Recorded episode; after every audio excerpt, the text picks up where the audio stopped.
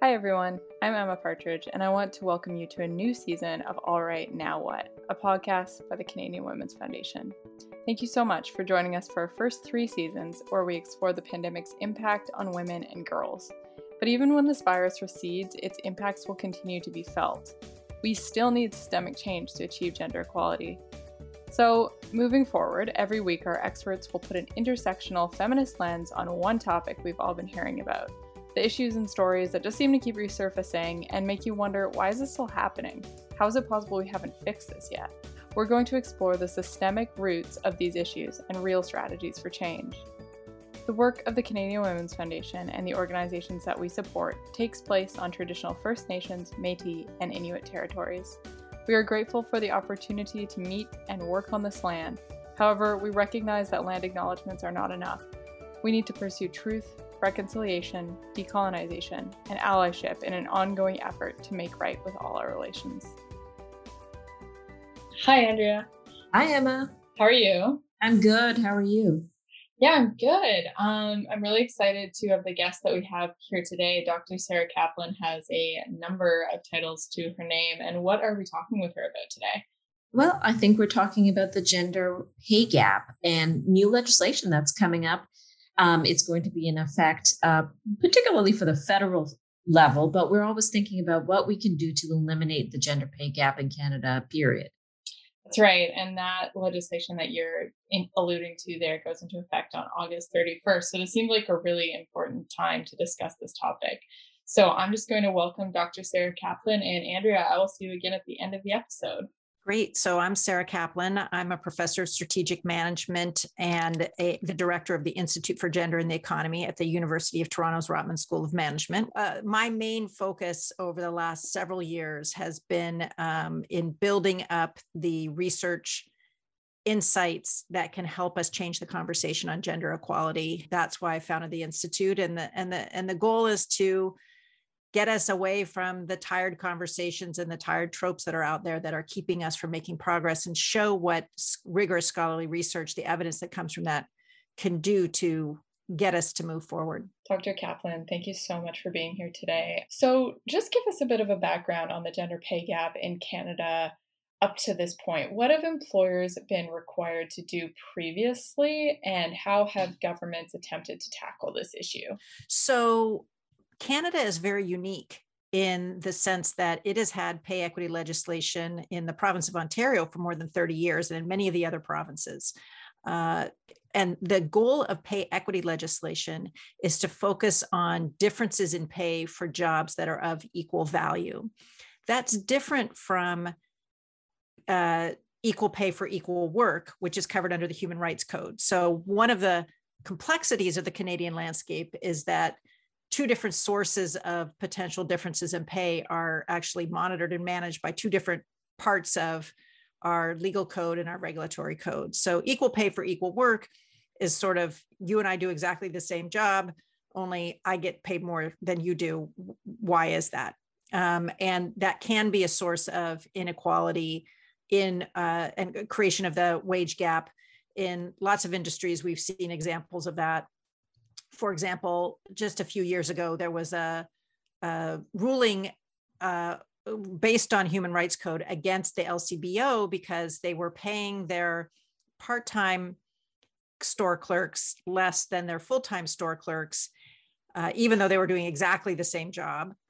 Uh, and in fact, when they were hiring, they were disproportionately channeling women into the part-time roles and men into the full-time roles. And so you got, a, you know, unequal pay for what turns out to be equal work.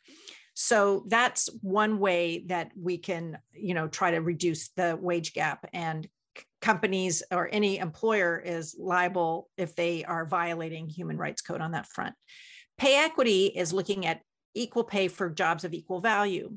And the question then becomes what counts as a job of equal value? And for the 30 or more years of the uh, Ontario pay equity legislation, companies uh, were required to analyze their jobs and could be audited uh, it, uh, by by the Pay Equity Commission if they did not do it correctly or if someone brought a complaint. And so the question then becomes, you know, we're comparing a housekeeper to a janitor. If the janitor's are being paid more than the housekeepers and women are predominantly housekeepers and men are predominantly janitors then that would be an example of unequal pay for jobs of equal value and then you would have to uh, you know improve on things. And just as I think it's useful to understand those technical details about the different ways that we can fight against the gender wage gap.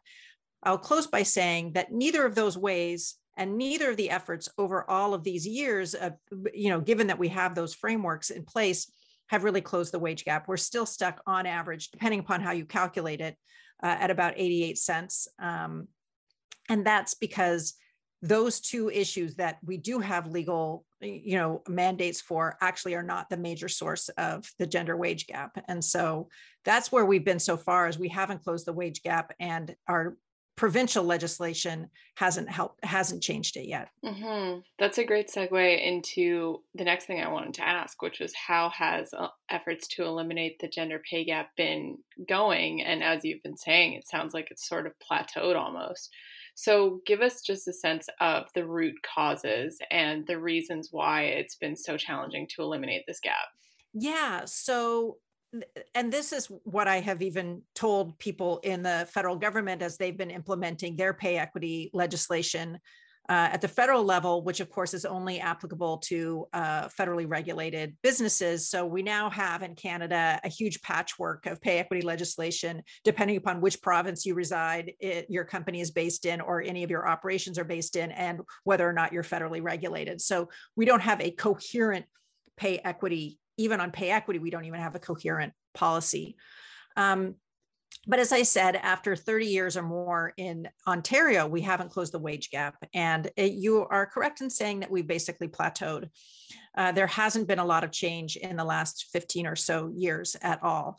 And uh, that is because most of the source of the wage gap does not have to do with two people doing the same job and being paid unequally. That for sure exists. And if you look down at Bay Street or in the law firms, there's plenty at, you know, uh, physicians, there's plenty of examples where that is definitely the case.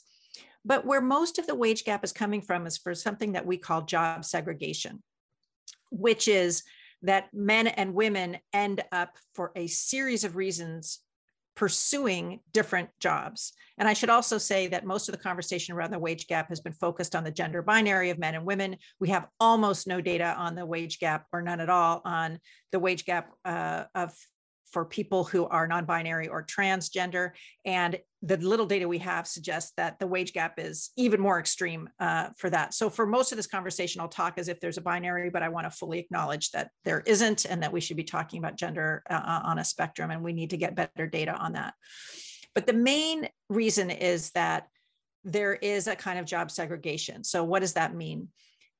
One is that when and this is mainly driven by the arrival of the first child in a home, whether that's through adoption or having a child, the arrival of the first child. Why? Because we have a gendered notion of who should be doing the primary caregiving. If a kid gets sick at daycare, who is the person who has to leave their work and go pick the kid up? Uh, if the if the kid has a day off from school because it's a, a, a it's a PA day or something like that, who is the person who has to stay home, you know, with the kid on their day off from school? And Canadian society is actually highly gendered in those assumptions, actually more highly gendered in those assumptions than, say, even our neighbors to the south in the United States, in the assumption of the woman being the primary caregiver at home. So, what does that mean? So, if the woman is assumed to be the primary caregiver at home, that means that when she's thinking about a job, she's going to have to pick a job that is more flexibility, that doesn't necessarily have the, you know, the intensity of hours and things like that. And so, you end up getting this segregation. Either women are much more likely to be in part time work, they're more likely to move into areas of a business such as the HR function that are seen as more uh, female friendly. They're more likely to move into government or nonprofit jobs, and all of these jobs pay less. And you know, so there's this reciprocal dynamic that it's also true that when women take on more of that caregiving at home, they enable, it. let's assume a heterosexual couple where there's a man and a woman at the home. And I also recognize that there's not all families look like that. But in those situations, it also enables the man to work a much more intense job, work many more hours. And we know that there's a disproportionate you know bump in pay for extreme uh, devotion to the job and extreme hours. So not only is the woman having to take pay cuts or be in jobs that pay less but the very fact that she's doing it enables men to make more and therefore you get this this wage gap. So that's really what's driving the wage gap. And so that cannot be fixed by pay equity or by equal pay for equal work legislation. That has to be fixed by more equal sharing of work at home, uh, better uh, family leave policies at work, better and more affordable childcare, which of course we are now hopefully getting in Canada with the recent budget announcement by the federal government. So there's a whole bunch of factors that lead into that, and we're never going to fix it with these pieces of legislation. Oh, I absolutely love the way you put that because, you know, at the foundation, I'm sure in many uh, women's organizations, when we speak about the gender wage gap, we very often get comments saying the wage gap isn't real. It's illegal in Canada to pay people of different genders differently on that basis.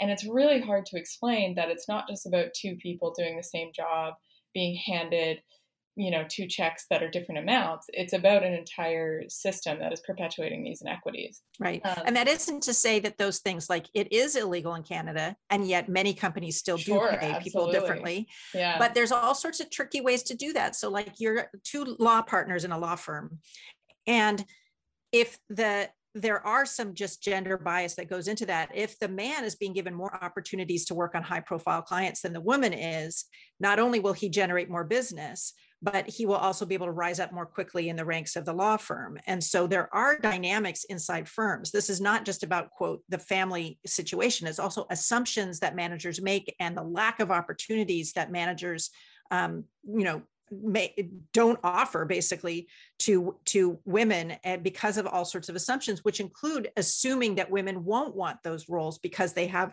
you know responsibilities at home as opposed to making work designing work in a way that would be you know accommodate everyone's need to do things outside of work. Yeah that's really good for me to know. I'm actually i'm going into my second year of law school so that's, uh, that's right. so there you go. So i mean law is one of those places that's Absolutely. very intensely you know you have more than half of the graduates from law school are women and yet if you look at the top of law firms and that's been the case for two decades right and yet if you look at the top of law firms is not that many women and that's in part because of job design and it's also in part because that women were not given the opportunities to build their client portfolios in ways that would mm-hmm. allow them to reach the top of the firm so there's a lot of dynamics inside firms that are leading to those that that uh, wage gap. And in fact, there's another kind of legislation that we haven't talked about that isn't yet um, uh, in Canada, it may soon be pay transparency. But in the UK, they have pay transparency, and many Canadian companies have had to file reports. For example, all the big banks that operate in the UK file reports on their wage gap, and it shows massive wage gaps 30 to 60% for most of the banks. And that's because they just have to say the average wages for women and the average wages for men. But by doing so, they highlight the fact that men are in all the top earning jobs and women are in the low earning jobs. And so this big segregation leads to these massive gaps. Uh, and so uh, what, what pay transparency hasn't really highlighted anything about pay per se. It's much more highlighted the fact that women don't have the opportunities to reach into uh, the higher levels of organizations where the, the, the pay, where the pay is, where you can make more money. Yeah, absolutely. And can we discuss the ways that the gender pay gap is intersectional and intersects with other marginalized identities beyond just gender. Yeah, absolutely. I think anytime we talk about gender, we have to talk about intersectionally. In fact, anytime we talk about anything, we should be applying a, a gender based intersectional lens to it because every policy, every practice, every product, every service, everything has differential impacts along those dimensions, things that people uh, ignore or don't want to believe are true. They think things are neutral when they're not. Uh, so when we talk about the gender wage gap, it's 88 cents. It's that's for women on average, but it is closer to. I have better statistics in the United States than in Canada, but I think the numbers still apply. It's closer to 55 cents for a Latina woman uh, or a Black woman. The same is true for Indigenous women in the Canadian context. So it's much more extreme. And again, that has to go with what job opportunities are people offered, what educational opportunities can people take advantage of, and uh, you know so it becomes this kind of big spiral of of of kind of reinforcing issues that lead to these the, this job segregation and yet of course during the pandemic we've realized well who really are the most essential workers if we really want to talk about equal pay for work of equal value which is what pay equity is covering i can tell you most of us during the pandemic most of us who had the luxury of being able to stay home and and have groceries delivered for example um, would say that those delivery workers or the people who packed those groceries were the most valuable people in the entire economy, not the CEOs of those companies. And yet, those people who are essential workers, who are the most valuable, are not being paid what the CEOs are being paid. And so, we have a very notion, very narrow notion of what work, equal work for equal, equal pay for equal work of equal value is. Um, and if we really thought about it, we would think differently about who should be getting paid what. I really appreciate you framing the um, the pay gap as existing not just between folks of different genders, but between folks at different levels in sort of the corporate hierarchy, because that's a really, really important point, I think, just to be clear that it's still a pay gap if women make up a fraction of those top executive roles. That still indicates some something unequal about the system. Of the TSX listed companies, only 5% of CEOs are women. Almost no people of color of any kind right. in those ranks. So yes, absolutely. And so then you say, "Oh, well what's the source of the wage gap?" Well, I'm like, look at the difference between what CEOs make and frontline workers make, exactly. and look who's a CEO exactly. and who's a frontline worker, yeah. and that will give you your answer. Totally. And actually, my next question was, how is the COVID nineteen pandemic worsen the wage gap? Um, so yeah, I'm wondering if there's anything else you'd like to say here around the inequities that the pandemic has sort of highlighted yeah. or exaggerated.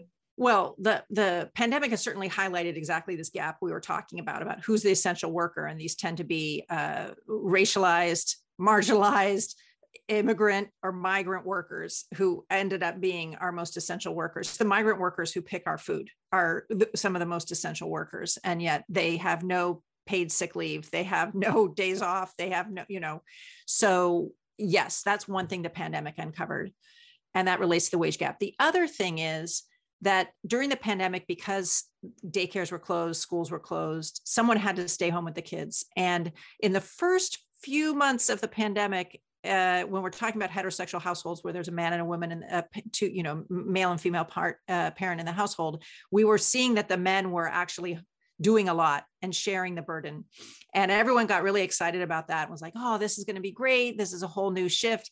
And then about two months in, uh, when people kind of figured out how to work on Zoom and all this kind of stuff, it went right back to men doing the, about the same amount of work at home as they had done prior to the pandemic, but women still doing more because the kids were still at home or being sent home from school, even if schools were partly open or things like that. So, what does that mean? One, women are working, uh, either leaving the workforce entirely which will have long-term effects on their on their wages if they re-enter the workforce later it, it has a lifetime impact on the level of wages that that women will be able to earn. Or they're going part-time which again impacts the amount that they're able to earn.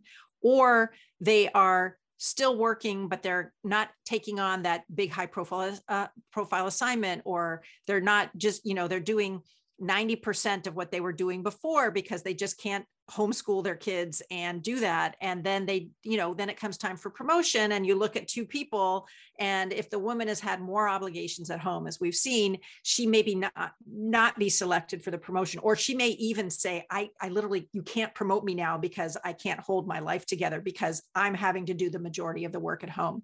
So i think what we are going to see is the covid-19 pandemic very much exacerbating both the gender career gap and the gender wage gap. And I think that's going to have generational impacts on the number of women who are living in poverty when they retirement, as an example. So we've started talking a little bit about the legislation and how it's not maybe a solution to some of these problems. So I, I guess my question then is, what have advocates or people working in this area been calling for? Like, what are tangible solutions that people have been asking for?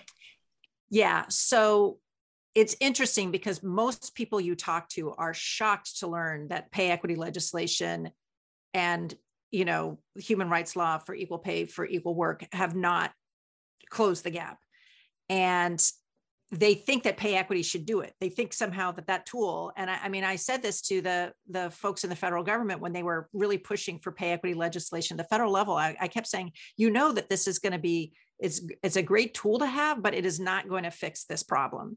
And they were shocked. I don't think there was an awareness of how little this legislation uh, can move, can actually change things. It's it's an important tool. It's worth it for organizations to do the analyses, but it's not going to ch- solve the fundamental problems that you and I have been talking about. So, what is the answer? Childcare, affordable childcare. And that's why when uh, the Institute for Gender and the Economy joined with YWCA Canada to write the Feminist Economic Recovery Plan for Canada, one of our primary recommendations was childcare. And we were very gratified to see the federal government come through with recommendation and a plan and budget for $10 a day universal affordable childcare. And they're starting to write the agreements with all the provinces and territories on this. And I think that's terrific news because we know that, for example, in Quebec, which has had universal affordable uh, childcare for a number of years, they have the smallest of the wage gaps in all of Canada. Why? Because women are able to work and and don't have you know it's affordable to you know in T- Toronto it's been almost uh, uh, unaffordable for most people to put their kids in in childcare uh, prior to the school years. So um, that you th- you wouldn't think that childcare was the essential wedge for the gender wage gap, but it actually is. And then there's a whole bunch of things that you can't legislate uh, that you can't make policies about that really employers have to be doing the work and the work of employers as we talked about earlier is really uh, making sure that they are creating opportunities for every employee whether they're uh, a transgender person uh, a, a racialized immigrant whatever it is that they're creating the same job opportunities, that they're putting their thumb on the scale to make sure those people are getting as many opportunities and getting promoted uh, at the same level. And it's extremely difficult in the, I think, in the Canadian context, because there are many assumptions. For example, many of my students who are getting their MBAs at the Rotman School of Management, which is leading business school in Canada, who are immigrants, half of our students come from outside of Canada, say that they have difficulty getting jobs because everyone wants them to have, quote, Canadian experience. And I'm like, why? that's uh, that idea of Canadian experience is just plain old racist. So we think of Canadian experience as this somehow neutral thing, but in fact, it ends up having these hugely racialized impacts. That's an example that companies just have to eliminate that and to be thinking about how are we going to be giving opportunities to everyone. And you, we, we at the Institute for Gender and the Economy have been doing some research ourselves on thinking about solutions, sort of behavioral solutions changing what we call choice architecture. So, for example, we found that there is a gender gap in people seeking out promotions. And everyone thinks it's because women are more risk averse or whatever. But of course, actually, it's not that women are more risk averse. It's it's because women know that they are much less likely to get promoted if they put their hat in the ring. And so the risk profile is actually riskier for them to put their hat in the ring than for a man to do the same thing. And yet people say, oh, women are more risk averse. And I'm saying, no, you're actually asking women to take a greater risk to do that. So if instead you make promotions what we call opt out instead of opt in, which is everyone at a certain level gets commit, considered for the promotion and they can get the opportunity to opt out and not be considered if they want but they on they're automatically considered unless they choose not instead of having to put their hat in the ring. And when you change that choice architecture you actually completely erase the gender difference. And so these are things that companies are going to have to do. We can't legislate our way out of this problem. We have to change employer practices and that's one example of something that we could do mm-hmm. yeah and this really actually reminds me of the conversation or the line of thinking around negotiating pay because i feel like i get messages all the time that the way to eliminate the gender wage gap in your own life is by negotiating your pay when you start a new position but a whole dimension that's left out of that conversation is well, how do employers react to women who advocate for themselves or for their own pay equity? Because I'm guessing the answer is not not well. Yeah, well, it's interesting because there's plenty of research that shows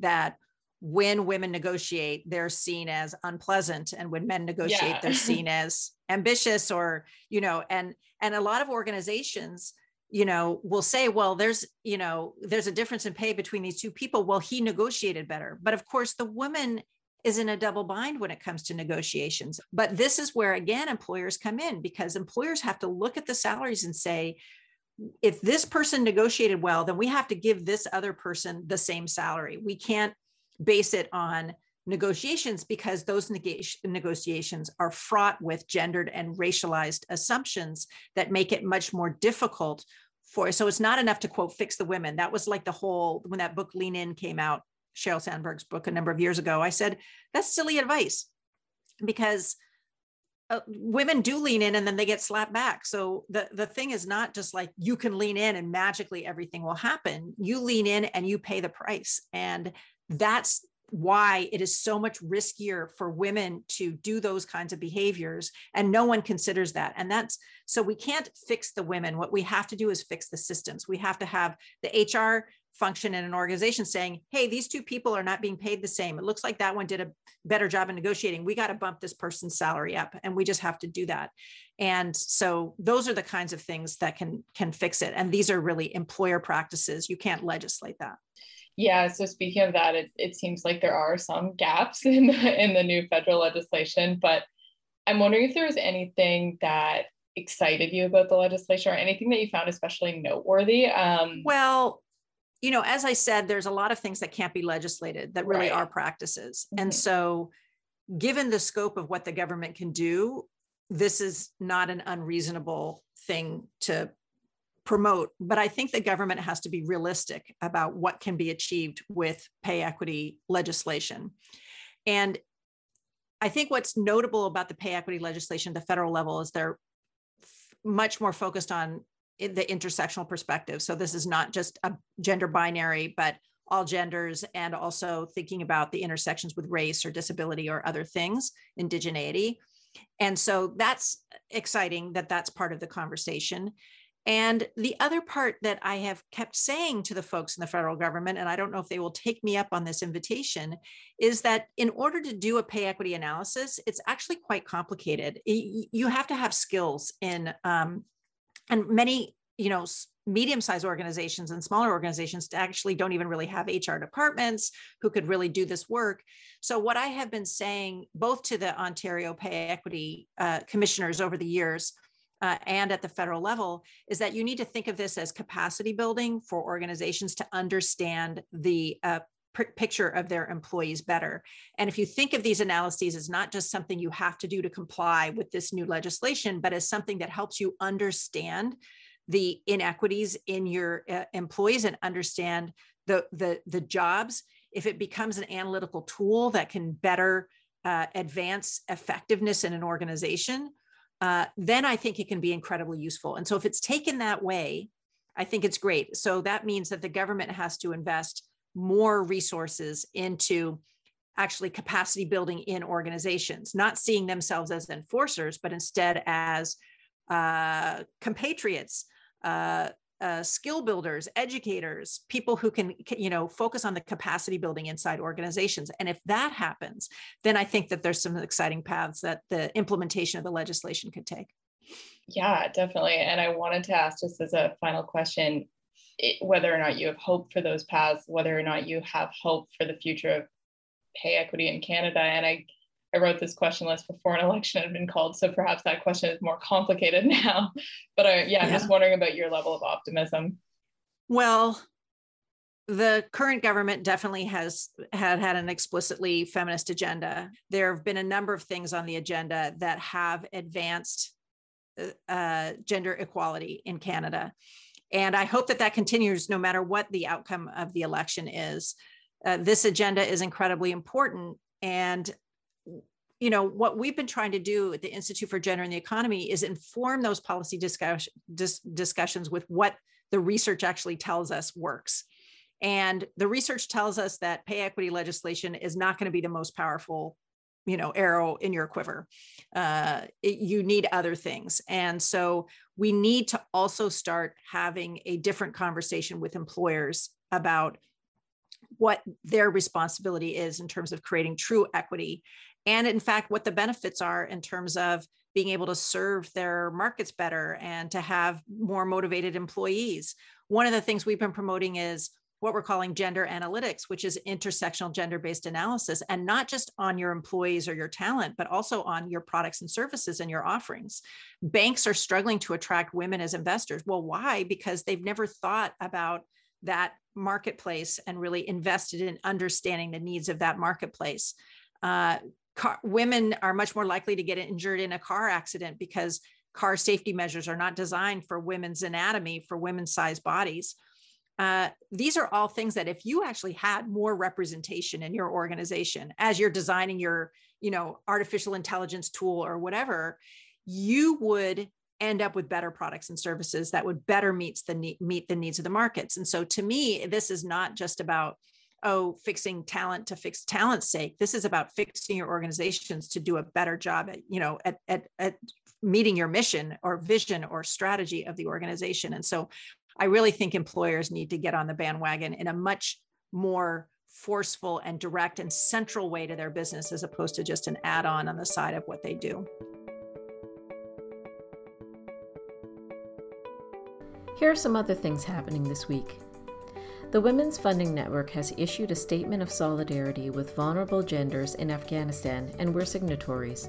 Learn more about it at womensfundingnetwork.org. Earlier this month, Statistics Canada released a report showing that one in four women were the target of inappropriate communication, sexually explicit materials, sexual suggestions, or unwanted touching in the workplace in the year leading up to the pandemic. Workplace sexual harassment is still a huge problem. The City of Vancouver has launched a survey to better understand gender based harassment and sexual assault in public spaces in an attempt to reduce violence against women and trans, two spirit, and gender diverse people. Fill out the survey on the City of Vancouver's website. Thanks for listening.